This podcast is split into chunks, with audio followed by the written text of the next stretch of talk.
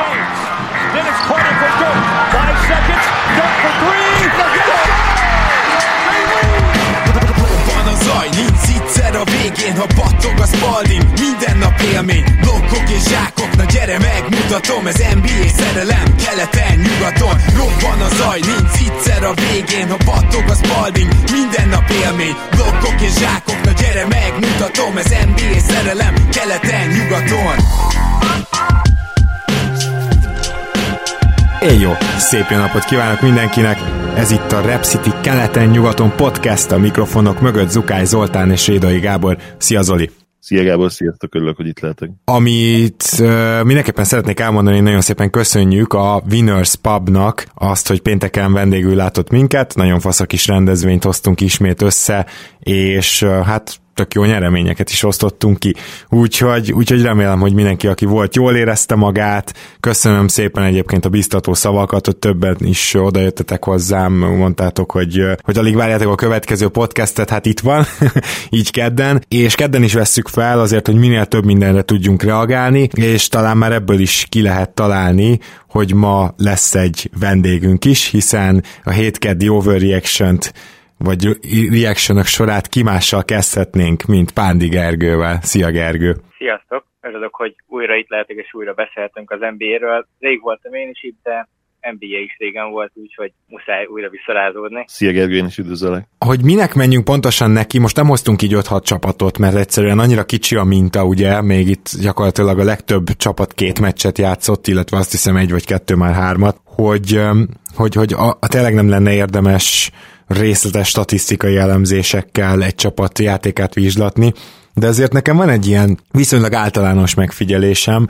és ezzel kezdenék. Úgy látom, hogy a segédegyzők és az egyzők azért nem ö, heveredtek le a, a kanapéra az elmúlt négy hónapban, és nem maradtak úgy. Értelmesen töltötték az idejüket. Azt látom, hogy elképesztően fel vannak térképezve a csapatok. Tehát nem mindegyik meccsnél érezte az ember azt, hogy úristen itt, mint a playoff lenne, tehát erről azért nincs szó, de azért nagyon sok esetben láttam, és nyilván például a Raptors egy kiemelkedő példa, hogy, hogy még a, az ellenfélnek a, az összes játékát is szinte, mintha ismerné az adott csapat, amelyik felkészült a másikból. Tehát, hogy azért az elmúlt négy hónap az nem telt el nyomtalanul, és szerintem ennyire jól feltérképezve a játékosok és a liga alapszakaszban, nyilván ennek a plusz időnek köszönhetően még nem volt.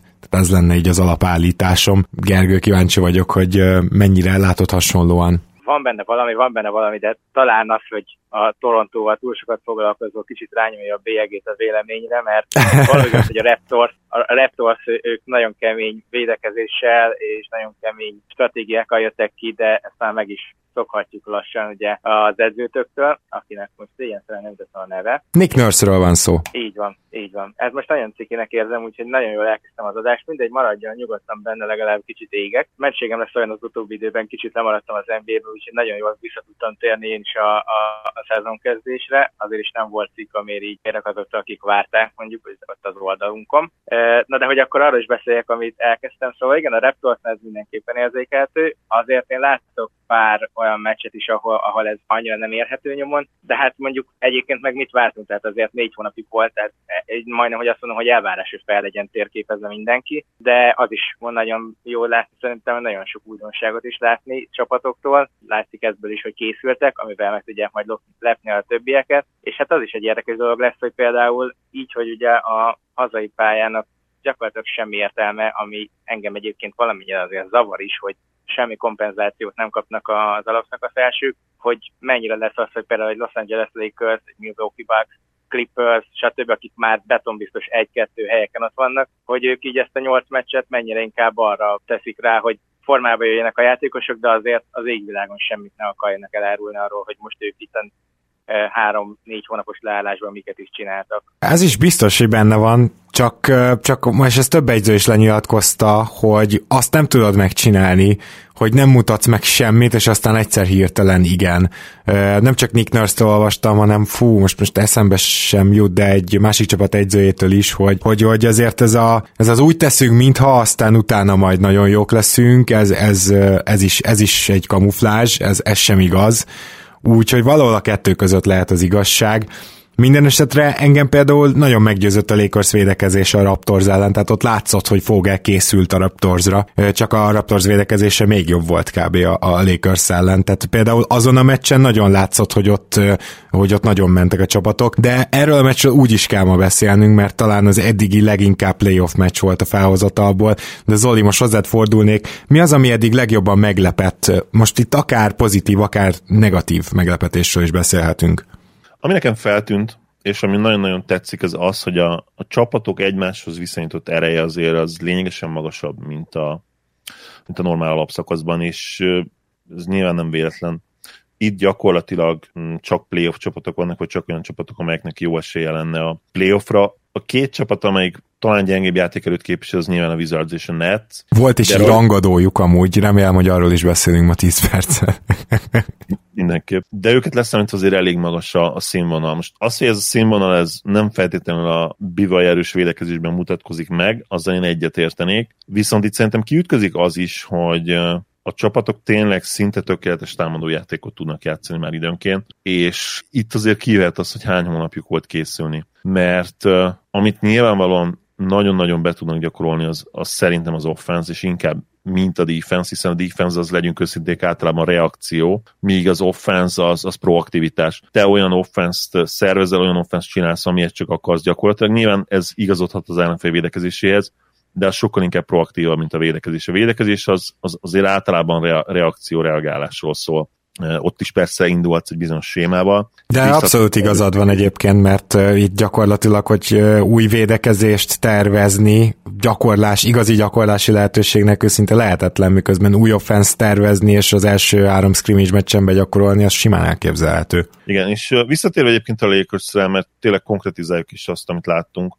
nekem számomra kijött az, ami egyébként a, a Lakers-nek az, az egyetlen igazi gyengesége lehet, ez pedig nyilvánvalóan a floor spacing, a triplázás. Ugye ők ők a liga második felében helyezkednek el azért, hogyha a tripla százalékról beszélünk, és ha, ha lehet rákfené ennek a csapatnak, ami, amiről el tudjuk képzelni, hogy kijön majd a play nagy meccsen, ami, ami akár a végzetük lehet, azt szerintem ez, hogy Ginorba 6-8-10-12 triplát kihagynak, és, és egyszerűen nem látom azt a, azt a szintű shootingot, ami, szerintem kell ahhoz, hogy torony magas esélyes legyen egy csapat. Nyerhetnek, én azt gondolom nyerhetnek, mert védekezésük szenzációs, LeBron James szenzációs, Anthony Davis szenzációs. Talent terén főleg, hogyha a duókat nézzük, könnyen elképzelhető, hogy a legjobbak a ligában. Ezzel én azt gondolom, hogy áthidalhatják majd ezt a hiányosságot, de nem lesz egyszerű. Tehát itt, itt hogyha nyernek, akkor kőkeményen meg kell majd dolgozniuk érte, és szerintem egy kicsit talán szerencsére szükség lesz. Például arra szerintem ebbe Gergő is mindjárt megerősít, hogy ne a Raptors vagy ne a Bucks jöjjön szembe, mert ez alapból egy nagyon érdekes matchup probléma. Ugye régen szerintem úgy értelmeztük a matchupokat, hogy az ötös az ötös ellen, a négyes a négyes ellen,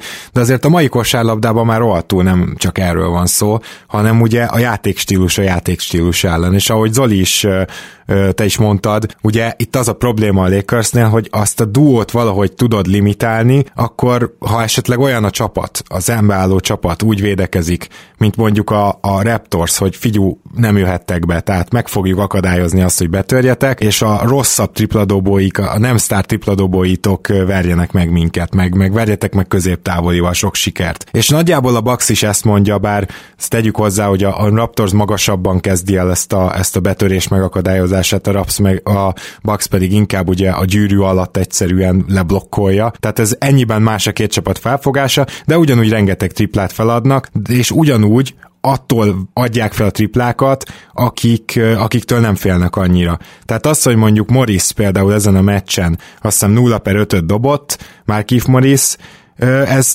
ez, ez lehet azt is mondani, hogy szorosabb lehetett volna a meccs, de technikailag ez bármelyik playoff meccsen előfordulhat már Keith morris mert ő nem jó tripla dobó, főleg nem magas volumenbe. Tehát azt mondanám, hogy a Lakersnek nagyon fontos lesz, hogy keletről ne a Bucks és ne a Raptors jöjjön szembe. Mert ennél rosszabb meccsap nekik, mint ez a két csapat, nem hiszem, hogy van. Egyébként igen, bár mondjuk a Bucks nagyjából szerintem mindenkinek úgy, állna, úgy állhat hozzá, hogy a legrosszabb meccsap. Nem nagyon látom azt, hogy bárki örülne nekik. Én azért de, de egyébként... majd erre is reagálok, Gergő, de érted, tehát pont a Raptors és a, a, a Bucksnak a védekezési szisztémái ellen az elit dobó csapatok lehetnek jók, mint például a Miami. Tehát szerintem a Miami-nak messze nem olyan rossz meccsap a, a, a Milwaukee Bucks, mint a többieknek, hogy, hogy egy példát mondjak. Ha, ha itt közbeszúrtok valamit, ez alapvetően én is egyetértek ezzel, viszont van, van olyan szintű kerete a Bucksnak, hogy, hogy még így is azért azt gondolom, hogy ők lehetnek a, az esélyesek egy hit ellen, persze. Plusz, plusz például azért, tehát ugye a matchup az nem minden. Tehát a, a viszonylagos gyengeség összevetve egy másik csapat viszonylagos erősségével, ugye nem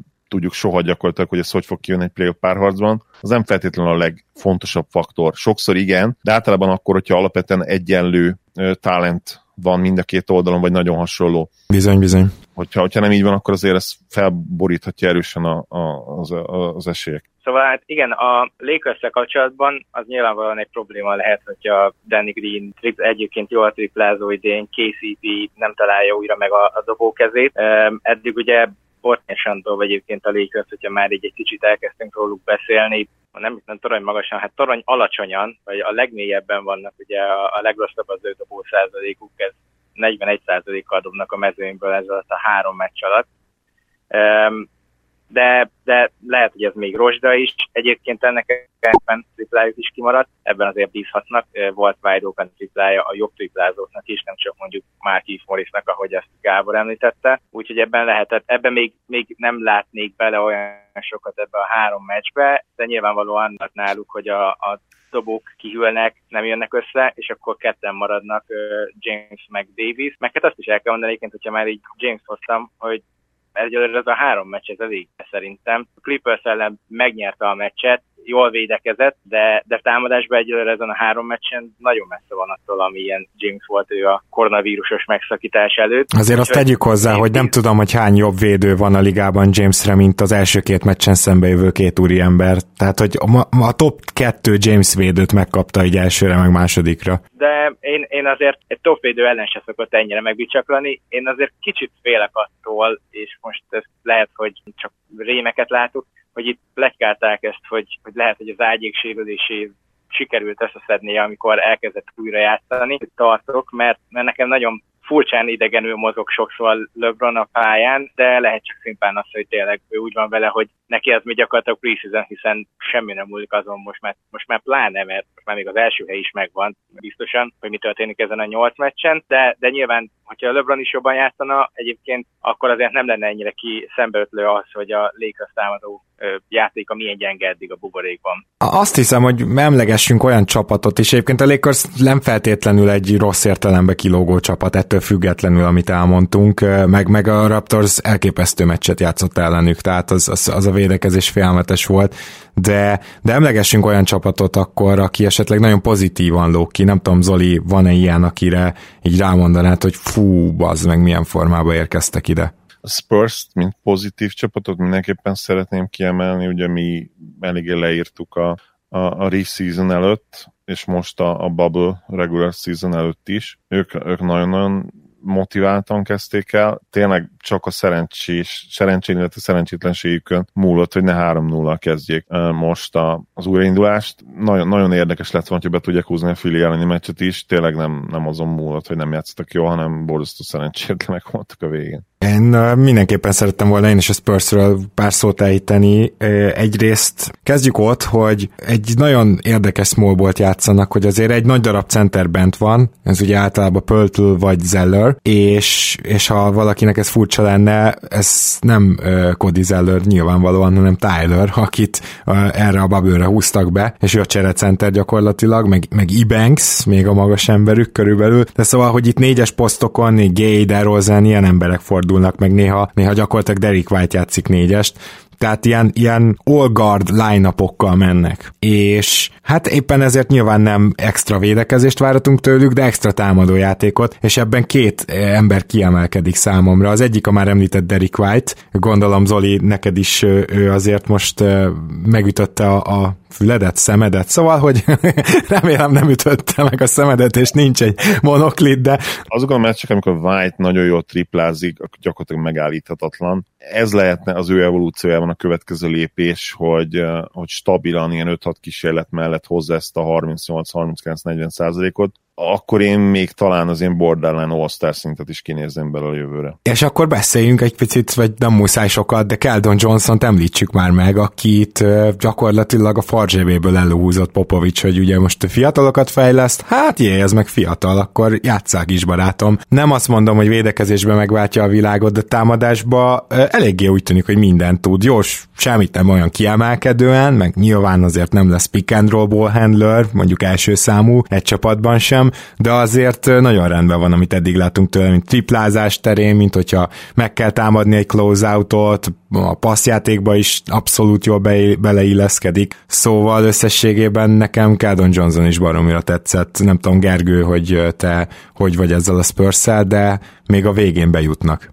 A sorsoláscsukat elnézve egyébként elég jó sanszuk is van szerintem arra, hogy legalább a play-inig eljussanak, mert talán nekik a legkönnyebb sorsolásuk az ott nyugati 8. hely környékén mozgódó csapatoknál. Az, az, az egyébként jó mosolyogtam, hogy itt Tyler Zellerről beszéltél, mint cserecenter, aki így három meccs alatt a három percet tudott felmutatni, tehát azért ő szerintem cserecenternek lehet nevezni, csak olyan cserecenternek, aki inkább a padon van egyelőre legalábbis mindenképp. Lehet, hogy egy kis költői túlzással akartam élni.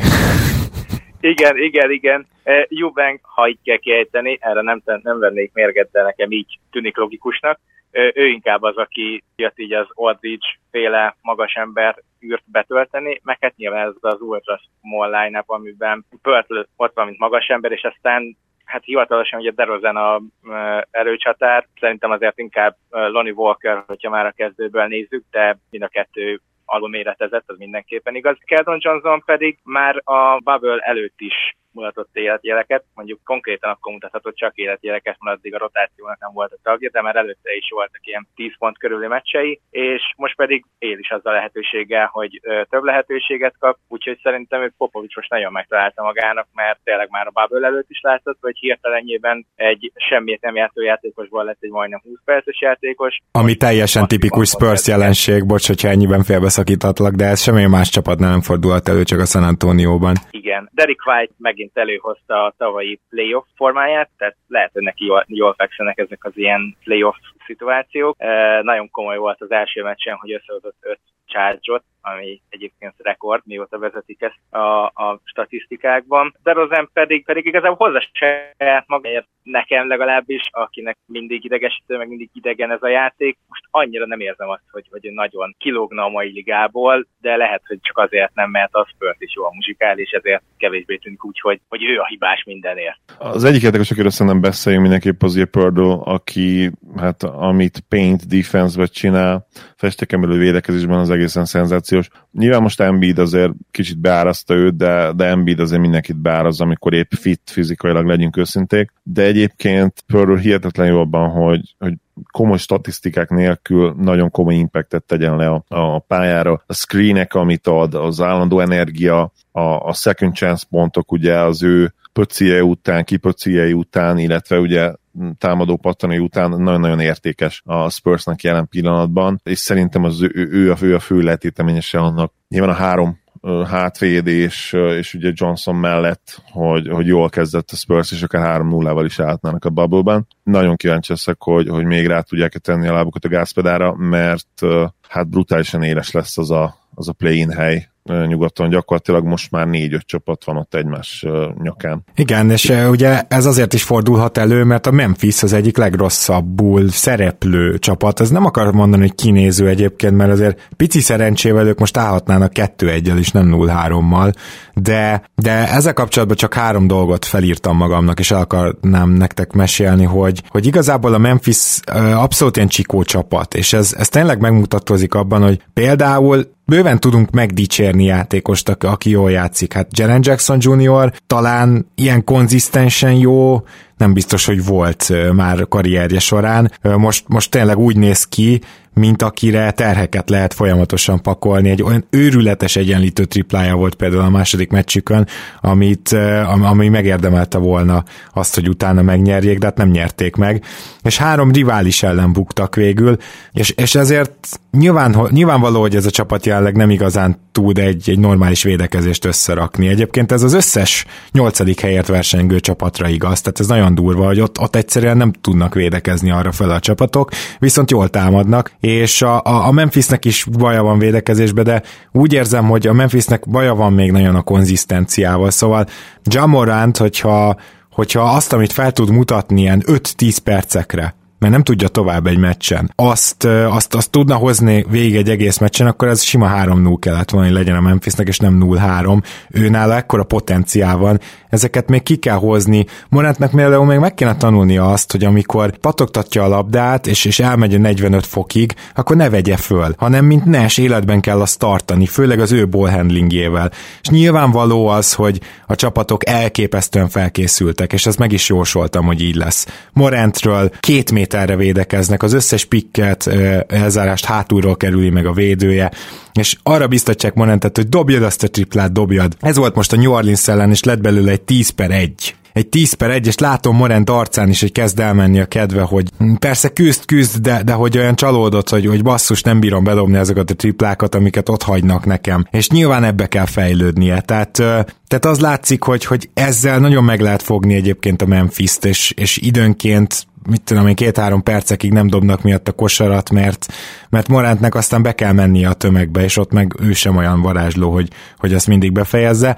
Úgyhogy Brooksról is beszélhetnénk, aki, akinek nagyon szörnyű meccsei voltak, főleg támadásban, de ugye védekezésben is követett el olyan hibát, amitől vesztett a csapata. Egyszerűen azt látom, hogy a Memphis túl fiatal még ez a playoff légkörhöz, és például egy Portland sokkal jobban kezeli ezt a helyzetet. Nem tudom, ti hogy vagytok vele. Ez mindenképpen így van. Egyébként Dillonról azért beszélünk Dillon Brooksról, hogy hát ő azért lassan megkérdőjeleződik nálam, mint, mint tényleg ilyen nagyon komoly future asset, ami a Grizzlies majdani stabil playoff csapat Grizzlies illeti. Az igazság, hogy, hogy egy dolgot csinál jól, az a floor spacing, a triplázás, és egyébként a hatékonyságban is azért elég borzasztó, tehát az 50% körüli TS. Valahogy meg kell tanulni a többet oda érni a, a büntető vonalra.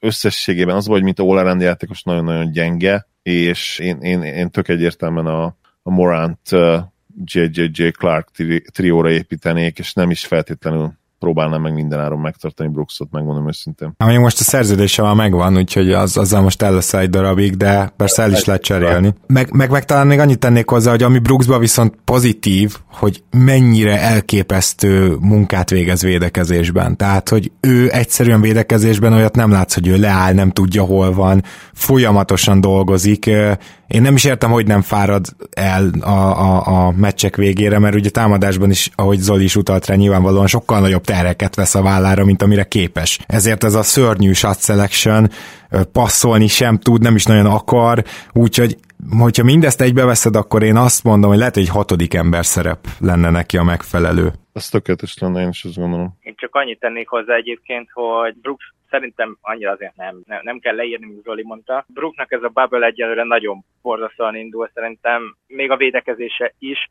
rossz, a shot selection nagyon rossz, szerintem a Portland elleni meccset az konkrétan ő bukta el a Memphisnek egyébként. Csak egy statisztikát mondanék egyébként arról, hogy mennyire nem ülnek a triplák gyakorlatilag JJ Jenkivől senkinek a csapatban. Na jó, talán még részen lennek most így ránézve. A Jamorant Dylan Brooks duo eddig a három meccs alatt összehozott egy ilyen triplázást hogy 7 per 42. Tehát, hogy azért a két gárdottól, akik sokat dobnak, ennél azért több kell ahhoz, hogy, hogy playoffba menjél. És Nem, egyébként tegyük hozzá, hogy még így is, tegyük hozzá, hogy még így is dobtak ilyen 100 pont fölött többször, tehát hogy, hogy, hogy ez, ez, ez, a csapat ez még így is tudott támadni, ami félelmetes.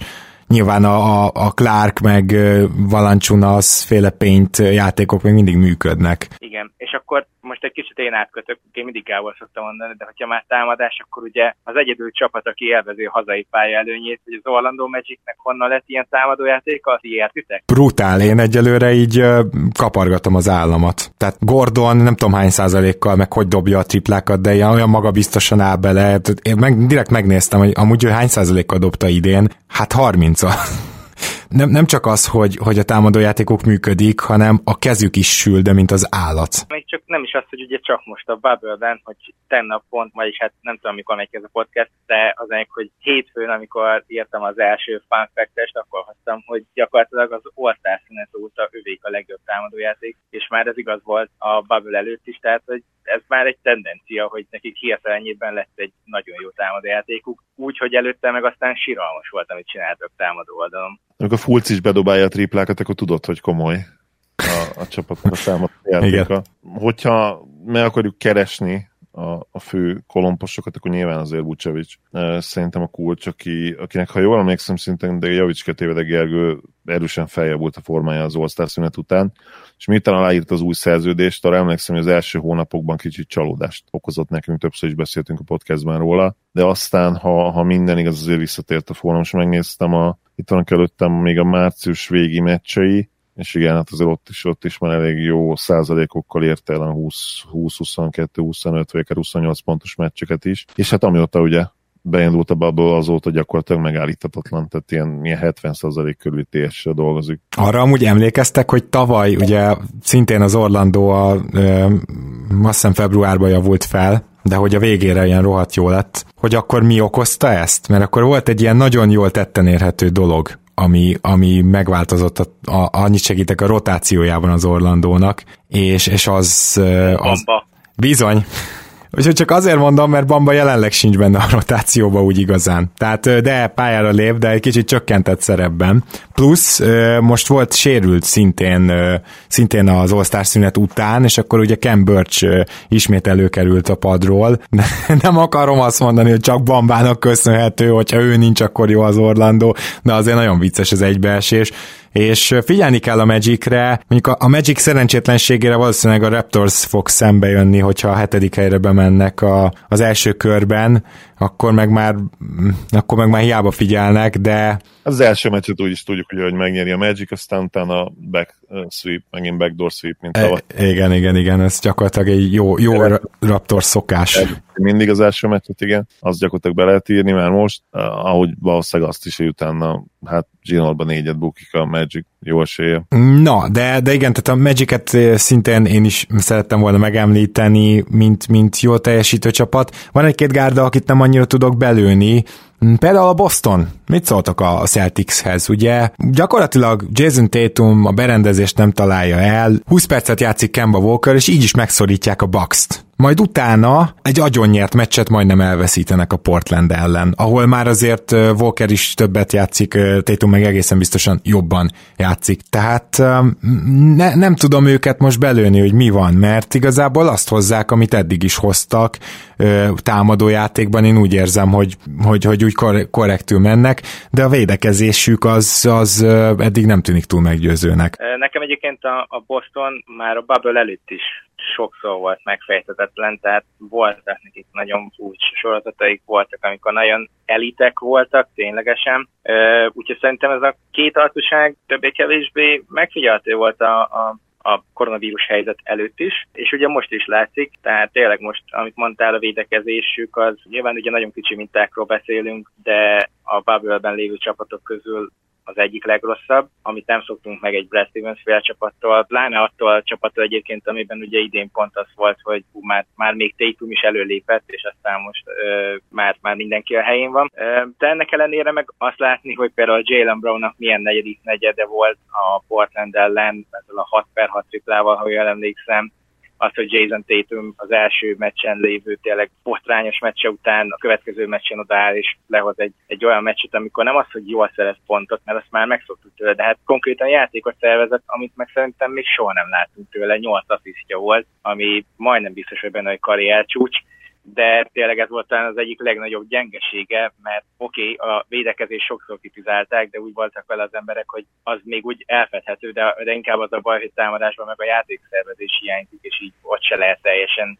elit kategóriába venni, de hát most meg aztán még ez is megvolt, szóval, szóval ez meg egy olyan jel, ami nagyon tetszett nekem, mint egy olyan embernek, aki egyébként sokszor szkeptikus mondjuk Tétummal kapcsolatban, és akkor ugye még ott van az, hogy Kemba Walker meg mindig így perclőnyitán van, tehát 20 perc környékén, úgyhogy nem lehet őket teljesen megítélni, a két meccs két teljesen más meccs volt, de mind a kettő szoros volt, és, és Portland ellen nyertek, ami egy kötelező győzelem volt, de azért tegyük hozzá, hogy Lilárdnak megint elsült a keze, ami azért nálam mondjuk meg sokszor előfordul. A Bucks ellen meg, meg szépen helytátok annak ellenére, amit te is mondtál, hogy, hogy egyébként, ha most ránézel nyersen a statokra, azt mondod, hogy hát ez egy nagyon sima Bucks győzelem volt, aztán mégsem. Szóval nem nagyon lehet tényleg róluk mit mondani, de azért én sikerült összehoznom egy három-négy perc értelmetlen valagot. A, a Blazers elején én láttam a Celtics-től a, a 10 perces összefoglalót, és elképesztően jók voltak támadásban. Tehát amennyire ki kell emelni azt, hogy a védekezés dadogott, ott a, a támadójátékok azért, azért hihetetlen volt. Nyilván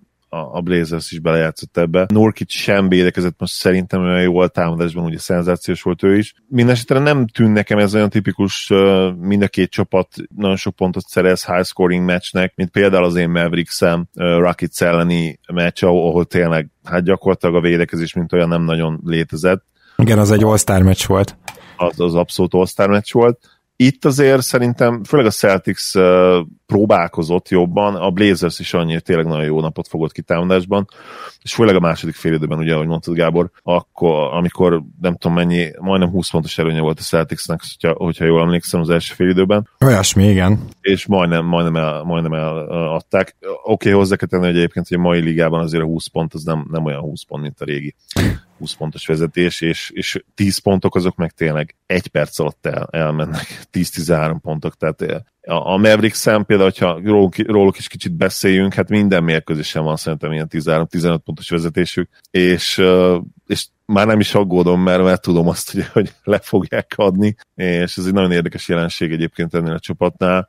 Kíváncsi leszek a ti véleményetekre is. Én, én egyfelől a pozitívumokat is meglátom, tehát az, hogy, hogy, hogy idén ugye all-time rekordot dönt ugye ez az offense, viszont azt is szépen megmutatjuk egyébként, hogy, hogy a statisztikák azért nem feltétlenül mindig annyira mérvadók, vagy legalábbis nem mutatják meg a tökéletes igazságot, mert tök egyértelmű, hogy bár statisztikailag ez lesz minden idők legjobb offense, egyébként tök egyértelműen nem az, mert amikor nagyon kéne, hogy, hogy pontot szerezzenek, akkor sokszor meg teljesen leesnek. Ugye a crunch time-ban, erről lehet, hogy Gergőnek lesz, lesznek most statjai, crunch time-ban gyakorlatilag a legrosszabb, egyik legrosszabb offenzívja van zsálunk, ami, ami tényleg egészen hihetetlen. Viszont azt azért jó látni, hogy, hogy annak ellenére, hogy most jött össze még ez a gárda, és nagyon fiatal, e, és főleg ugye a két kulcsember, a két legjobb e, játékosunk nagyon fiatal, azért tudunk dominálni nagyon jó csapatokat is helyek közel, aztán nyilván azt, azokat az előnyöket nem tudják még megtartani, de én a jövőt illetően azért eléggé pozitív vagyok, még hogyha a közeljövőt illetően nem is nagyon tudok az lenni, mert ha egész szezonban ez a probléma fennáll, akkor azt már nehéz elképzelnem, hogy pont a playoffra megoldják, és, és a, az a nagyon valószínűsíthető, vagy egyre inkább valószínűsíthető Clippers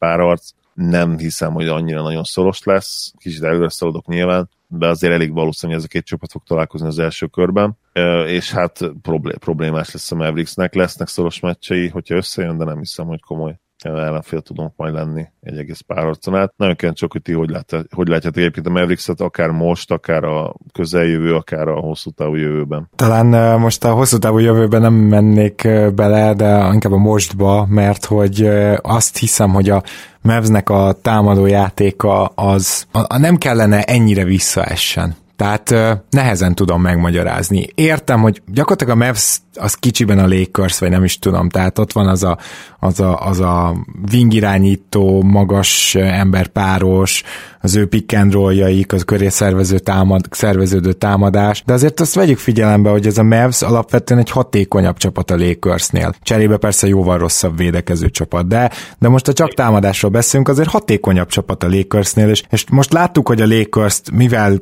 lehet egyáltalán megfogni, a Raptors megmutatta, de ehhez tudod, de ez egy Raptors kell, tehát hogy itt a, a Raptorsnál nem tudsz gyenge védőt felküldeni. Egyszerűen nincs. Na most a legtöbb csapat azért nem így áll ki. Tehát, hogy a legtöbb csapat örül, hogyha három jó védőjük van, nem hogyha hét.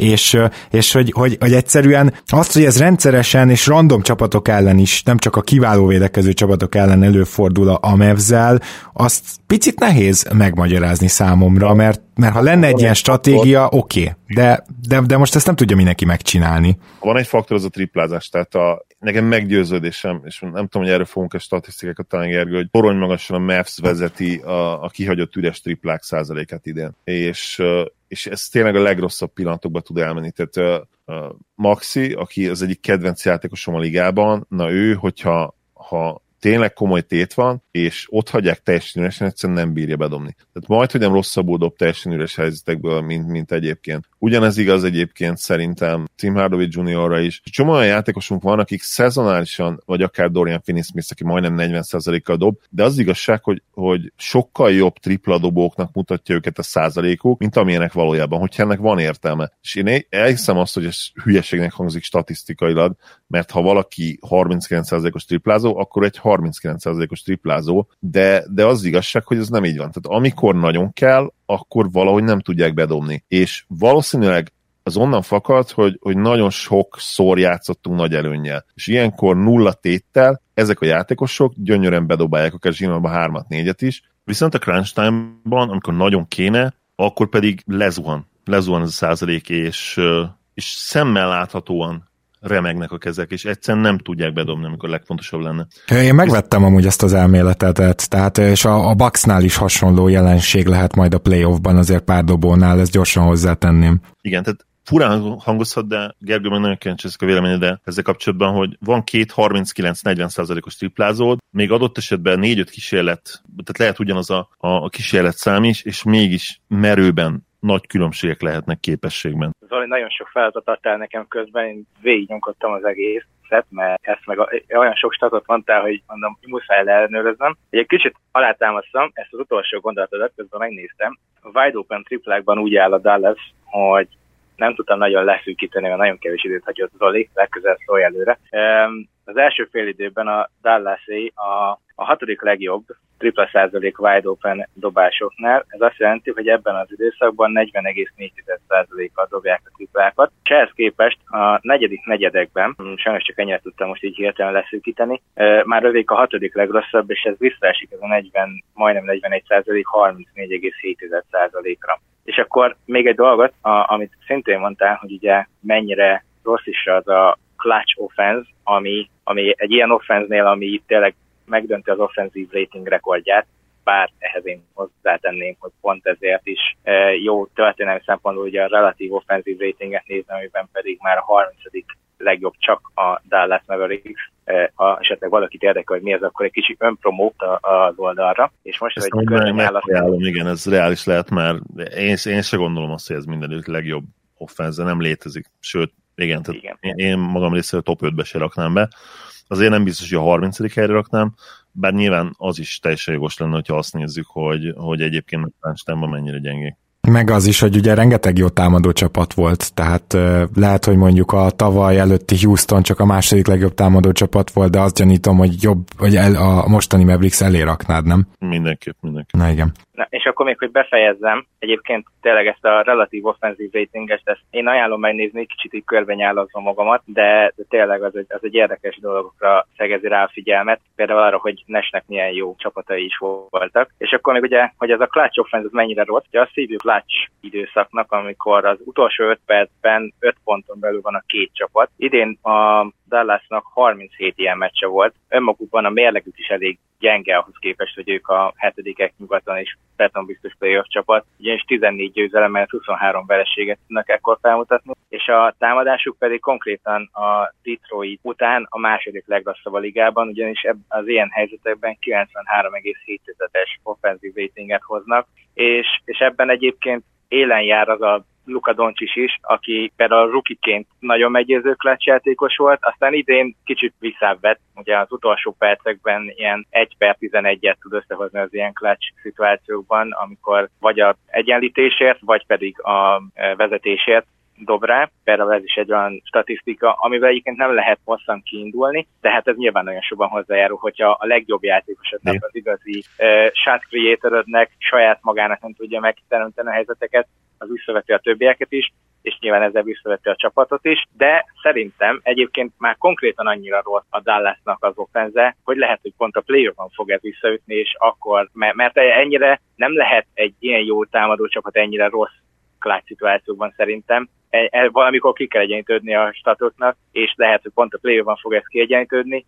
Más kérdés, hogy, hogy a Clippers ellen hányszor lesz igazi klács helyzet, de azért én annyira nem látom rossznak a, Dallas helyzetét, hogy ők nagyon simán kiesnének. Például én, mint ugye, aki a Lakersnek trukkol, én nagyon örülök annak, hogy, hogy nem a Dallas lesz az első körös ellenfel a csapatnak. A talent az mindig veszélyes, az biztos. Tehát ha én másik csapat szurkoló lennék, az én sem lennék nyugodt a, a Luka képi duó ellen, még akkor sem, hogyha azért a józanész azt mondatná velem, hogy nagyon fiatalok még, és, és azért valószínűleg nem most fog még eljönni az idejük. Ettől függetlenül azért aggódnék, amíg, amíg egy-két meccset meg nem nyernénk maga biztosan. Két dolog van, amiről én mindenképpen akarok még beszélni. Az egyik az TJ Warren, aki, aki elképesztő formában van, tehát mindig vannak ilyen dupla VTF 50 pont fölötti teljesítmények az NBA-be évente. De ez egy picit nem az volt, úgy érzem, főleg a második meccset is megnézve. TJ Warren gyakorlatilag megkapta Szabonis szerepét négyesben ö, ráépítenek, ő, a, ő az első számú célpont támadásban, és nem történik más, mint hogy él vele. Tehát például a második meccsen, amikor nem mentek a triplák, akkor is egy fantasztikus mérkőzést rakott le egyébként, azt hiszem négy blokkal, meg három stillel, ilyen, ilyen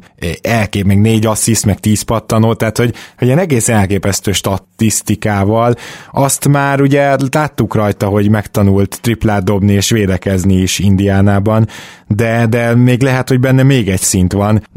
Ezért is mondtam, hogy a Raptors után szerintem jelenleg talán nem is a Miami, hanem az Indiana a legjobb játékos fejlesztő csapat, és a Phoenix most szívhatja a fogát, szóval én ezt teljesen megkajálom, ami most TJ mcconnell történik. Nyilván nem lesz 30 pontot átlagoló játékos, tehát nem ezt állítom, de, de ez a játékos ez most nem véletlenül játszik, így úgy gondolom, és ráadásul olyan offenszt tud lerakni szinte egy személyben az asztalra, hogy ezzel vették meg a filit.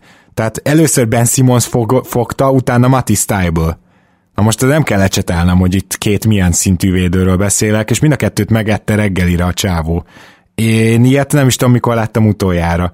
Úgyhogy mindenképpen ki akartam emelni Warrent, és figyeljétek, nézzétek, mert mert ez a játékos, ez sokkal több annál, mint aminél gondoltuk, most már ez teljesen egyértelmű számomra. Igen, nem kérdés. Én szkeptikus voltam a főleg a tippes százalékával kapcsolatban, és ez valóban le is esett azért erre a szezon a tavalyi űr 43 százalékhoz képest, de az látszik, hogy ő egyértelműen fejlődött, mint shooter, ugye 39 százalék, hiszem, meccsenkénti négy kísérlet, és mostanában azért még többet dob rá, ugye nagyon kell a Pacers kezdőjébe a floor spacing, az igazság, hogy all-star talent, és 26 éves, lehet, hogy még benne is lehet egy-két kiválasztás, bár hogyha Oladipo egészséges jövőre, és mondjuk Szabonis is visszatér, akkor azért nehéz elképzelni, hogy pont őt válasszák ki. Szerintem azért ez a két játékos a, a Pacers legjobbjai, de nem sokkal utánuk egyébként jön, jön TJ Warren, hogyha ilyen formában van, nagyon nagy meglepetés, és egyébként nagyon kellemes meglepetés, mert a játék stílusa nekem szemben nagyon tetszetős. Én azért még a szkeptikusok között vagyok, tehát nem azt mondom, hogy, hogy nem jó játékos, vagy ilyesmi, de ez a Washington is azért 34 pontos lett, de igazából egy negyedben játszott jól, a többi az inkább volt az erőlködés része. Na jó, csak Gergő közben meg minden másban is jó volt, tehát hogy lehet, lehet hogy picit erőlködött támadásban, de egyébként mind besegítő védekezésben, asszisztjai is megvoltak, pattanózott. Five közel volt, nem? Mi három stíl, négy blokk. Rohadt közel volt, igen. Hát azért ez mondjuk a, a, a, nagyon, nagyon az, hihetetlen tőle. Igen, az oké, okay, nyilván azért ez meg, meg, ez meg megint csak egy egymeccses dolog. Tehát, hogy azért én még annyira nem vagyok felül a hype vagonra, mint, mint nagyon sokan. Ez még csak két meccs volt, és ebből az első meccs volt, ami támadásban volt nagyon jó, a második az meg tényleg egy jó all-around meccs volt, de, de azért ő egy nagyon jó játékos lett. Én szerintem az az all talent az kicsit erősít 26 éves játékostól, aki ilyen masszív, masszív 20 pontos játékos, de inkább egy ilyen jó kiegészítő szerintem Oladipóék mellé, de, de én azért ez, éppen ezért szkeptikusabb vagyok, és egyébként, hogyha már Gábor említette a Phoenix, akkor szerintem ők is megérdemelnek pár szót, mert mert is nagyon szépen visszajöttek erre a bubble időszakba. Még majdnem azt mondom, hogy van egy kis esélyük a playoffra is, és, és mindezt úgy, hogy ugye most a második meccsükön gyakorlatilag úgy nyertek a Dallas ellen, és Zoli a vagy nem tudom, tehát hogy ugye Booker meg Aiton fal problémákkal küzdött, és így sikerült feltalprálniuk, amit így alig hittem el, mikor néztem, csak egy összefoglalót, de nem tudtam az eredményt, hogy most ez Igen. így hogy sikerült. Konkrétan akkor fordította meg a meccset a Suns, amikor ők kiültek. Tehát a, az összes cserejátékos onnantól kezdve be, bedobta a tripláit. A, a, az a 5-6-7 perc az ott kulcs volt, tényleg mindenki jól játszott a Suns Wrestley-ből. Hozzáteszem, hogy nyilván azt a meccset az így is meg kellett volna nyerni, vezetünk azt hiszem ilyen 16-17 ponttal, és megmondom, hogy meg se fordult a fejem, hogy elveszíthetjük azt a meccset is. Még mindig nem tanultam az idei Mavericksből, mert bármelyik meccset bármilyen vezetésre el tudjuk veszíteni. E, ez kemény lehet egyébként, amikor ez már hogy hozzászokik, lelkileg hozzáegyződik az ember. Szanza kapcsolatban még azt akartam mondani, hogy szerintem nem beszélünk eleget arról, hogy Ricky Rubio milyen baszott turva formába jött ide a bubble tehát a triplákat szemrebbenés nélkül dobja rá és be, E, ilyet még, a, még annál a jazz fél évnél se láttunk az utolsó jazz fél évnél, amikor, amikor tényleg erre nagyon rámentek Snyderék.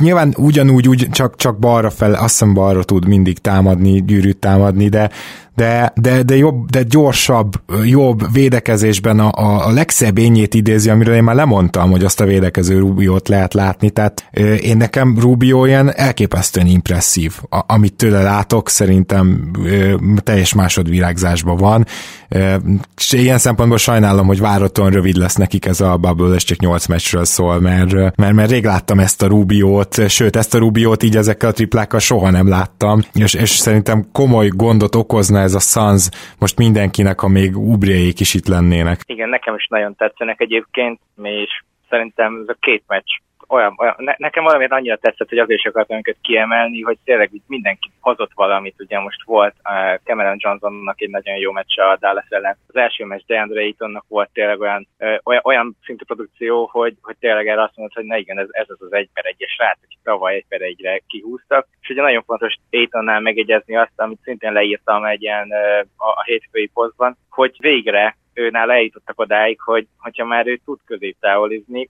ha nem is elit szinten, de akkor lépjen már egyel hátrébb, és most hirtelenjében bedobott kettő triplát, meg, mind a, meg mindkét meccsen próbálkozott triplával. Ugye ez kellene egyik ismerősünknek és egyik általán nagyon kedvelt, szintén egy per egyes játékosnak is, aki az első preseason meccsen, hát preseason nem is tudom mi volt ez, ilyen middle season, vagy season, mi úgy neveztük a Gáborra. Re-season, igen. Mi így neveztük ja, el. Ja, igen, igen. Ugye, nem tudom, azt láttátok-e, Ben Simmonsról beszélget, hogy esetleg valaki nem lenne meg. Az első meccsen kettő olyan egyértelmű trippet, tehát nem az volt lejárat, lejár a ide, hanem hogy ott állt, megkapta a lett, üresen volt, rádobta, az egyik majdnem bement, a másik meg csont nélkül bement. És azóta megint az van, hogy egy tripla kísérletesen volt. Tehát, hogy én nem értem továbbra sem. Megőr, megőrít engem, és én nagyon-nagyon szeretem Simons játékot egyébként, a, a, a játék intelligenciáját, a hihetetlen védekezésbeli intelligenciát, defensive iq de ez, hogy, hogy egyszerűen nem hajlandó. Tehát nem is azt várna az embertől, hogy bedobálja őket, hanem basszus. Minden meccsen vállaljon már egy-két normális, igazi tripla kísérletet, ne csak ezeket a leketyeg az óra, és rádobom a félpályáról kísérleteket. Pedig aztán, bocsi, bocsi, csak hogy pedig aztán ennél jobb nem is lehet egy olyan ember, aki gátlásokkal küzd, mert nincsen közönség. Hát most ki előtt nem, nem az hogy kinevetik meg ilyenek, hogy az őrítő, Igen, és az őrítő, hogy nagyon kevés legit igazi tripla kísérlete volt, és azok meg nagyon jól néztek ki. Emlékszel, volt a Lakers ellen LeBron ellen egy a semmiből fogott egy pulapot, és, és rámelte, és épp hogy kiperdült. Utána volt a preseason meccseken, azt hiszem több bedobott triplája, és volt egy cson nélküli pulap talán. Akkor volt most a sarokból ugye egy be, be, bedobott triplája, tehát nem néz ki úgy, hogy ő totál fakezű lenne. Tehát ha más nem ilyen, nem tudom, ilyen 32 vagy 30-31-32 százalékot, a teljesen üres dobásokból. Tehát egyszerűen muszáj lenne elvelni. Az a baj, nyilván ezt nem tudom igazolni, de, de nálam az, az látszik, hogy Simons nagyon, nagyon, Simonsnak nagyon fontos az, hogy mit gondolnak róla.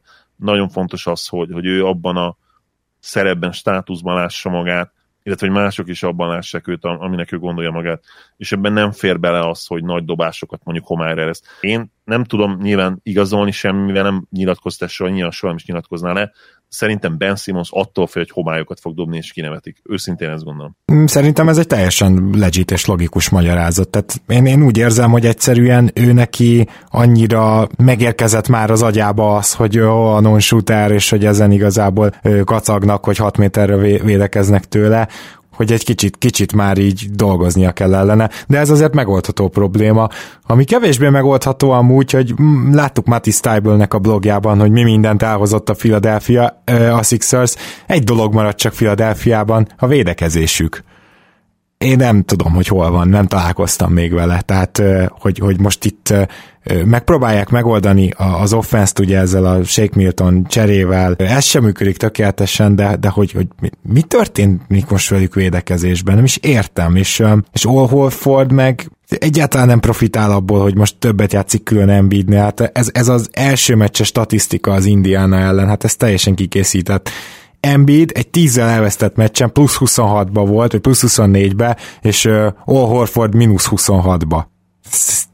Val- valamit nagyon sürgősen kell csinálni Filinek, különben, különben én is hivatalosan lemondok róluk, pedig nálam tovább senki nem tartott ki emellett a csapat mellett, basszus. Már én is a lemondók között vagyok, pedig én is nagyon szerettem őket. Kicsit mondjuk bízom is benne, hogy jó tenne egy Brown menesztés, és ehhez kell is egy jó kis playoff bukta. De egyébként cserébe azt jegyezzük meg, hogy Embiidet sem nagyon láttam még ilyen jó fizikai formában, tehát hogy ő sem volt lusta, és nem csak McDonald's kajákat evett ebben a szünetben. Ő, ő legalább tényleg nagyon jó formában tért vissza. Hát Horford nem, és ezzel nem mondtam nagyot, de, de, de tényleg, hogy ugye évelején az volt a mantra, hogy na itt van Horford, most nem lesz az, hogy majd mikor Embiid leül, aki ugye mindig is egy ilyen óriási nagy vonov király volt, hogy na hát akkor most nem erre fel egy ilyen meccset kapunk az első bubble meccsen, hogy tényleg, amit te is mondtál, hogy Joel Embiid-del 35 ponttal volt jobb a csapat, és egy olyan Joel embiid aki egyébként 10 percet ült, és így sikerült kikapni 10 ponttal plusz 25-ös embiid tehát hogy ez megint az a kategória, ami volt a, a még csak építkező Sixersnél.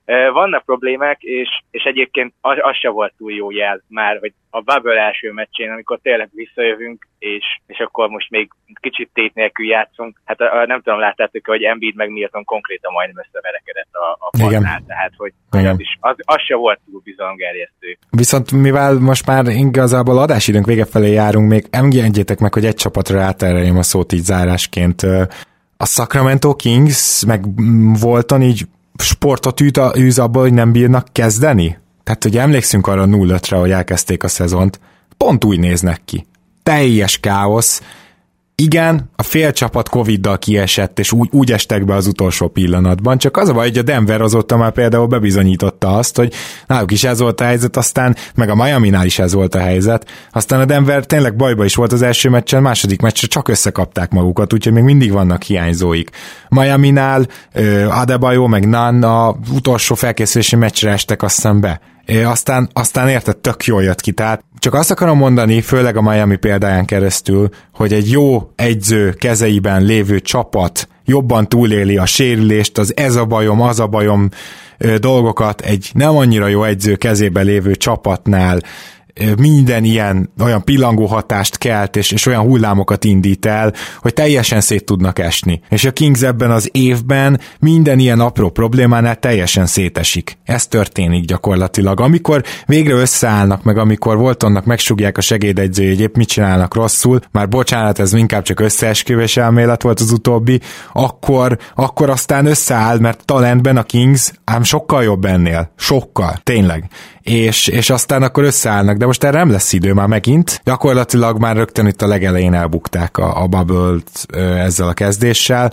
Igen, ezt nem még nem, de ha ma, ha ma nem tudják megvenni Mavericks-et, akkor gyakorlatilag igen. Tehát még, még a maira azt mondom, hogy ha most tudnak nyerni, akkor ez még ott lehetnek versenyben. Na jó, csak ilyen forma után azért nagy csoda lenne, nem? Meglátjuk. Remélem, nem fogunk vezetni, és akkor nem tudom Knicks nyerni. Knicks, Kings. Én csak annyit hagytanék már hozzá, hogy alapból nekem ez annyira furcsa, hogy jövünk, hogy bemenjünk a playoffba, és akkor két nap, ez első meccs után Kokoskovat így elengedik, hogy értem, hogy jó arcok vagyunk, meg ő máshol fog edzősködni, tehát most könyörgöm, hát ide jöttünk, két hét van hátra az alapszakaszból, szerintem Kokoskov se lett volna nagyon megsértődve, hogyha a szerződését ki kell tölteni, tehát ez olyan, mint hogyha így amúgy inkább mint be se akarnánk jutni, minél hamarabb legyen vége, aztán kezdjük előre a jövő évet. Én nem is tudom, tehát ez, ez nekem nagyon meglepett ez a hír. Uh, és az egész Kings játék is értetvet, ugye védekezésben, ö, hát nem tudom, hogy csinálnak-e valamit, szóval nem, nem igazán látom időnként, hogy csinálnának. Nem akarom a Raptors Lakers meccs intenzitásához hasonlítani semmit, amit a Kings csinál, de tudod, mondjuk egy olyan meccs után így ránézel egy Kings védekezésre, akkor uh, ilyen nevetni támad kedved, de a Kings drukkereknek biztos vagyok benne, hogy inkább sírni. De hogy még emellett, még támadásban is ilyen, ilyen anyátlanok, ilyen uh, tudod így például Fox megy, mint az állat, aztán egy idő után rájön, hogy így nagyjából egyedül akarja ezt a dolgot, akkor már ő se, és akkor jönnek ilyen majdnem kiütéses verességek, szóval Hát egyelőre nagyon aggod, aggodalomra okot adó, amit, amit a Kingsnél látunk, és én, én hivatalosan már most elbúcsúzok tőlük, tehát szerintem ő nekik itt nem lesz így esélyük ezzel a, ezzel a káoszos felállással. Hát nem indultak jól, az biztos.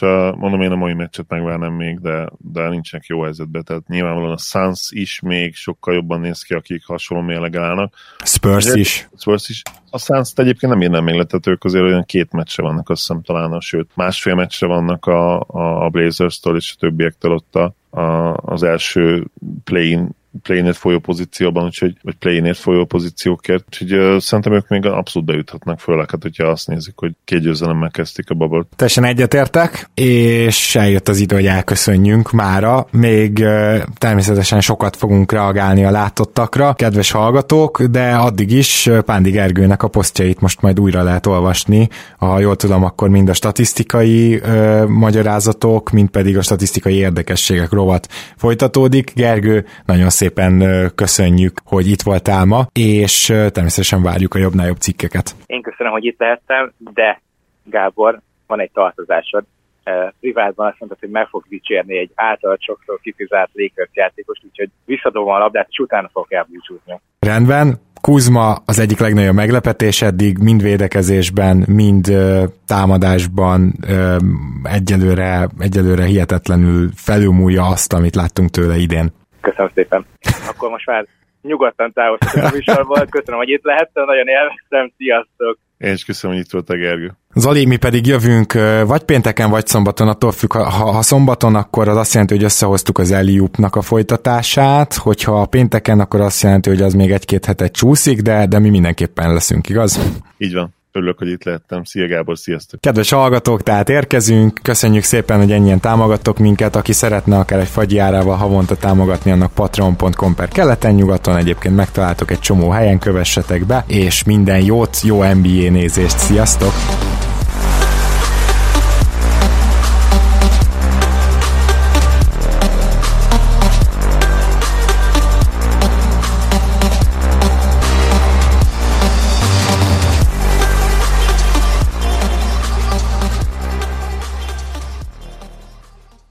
Ha más podcastekre is kíváncsi vagy, hallgassd meg a Béton műsor ajánlóját.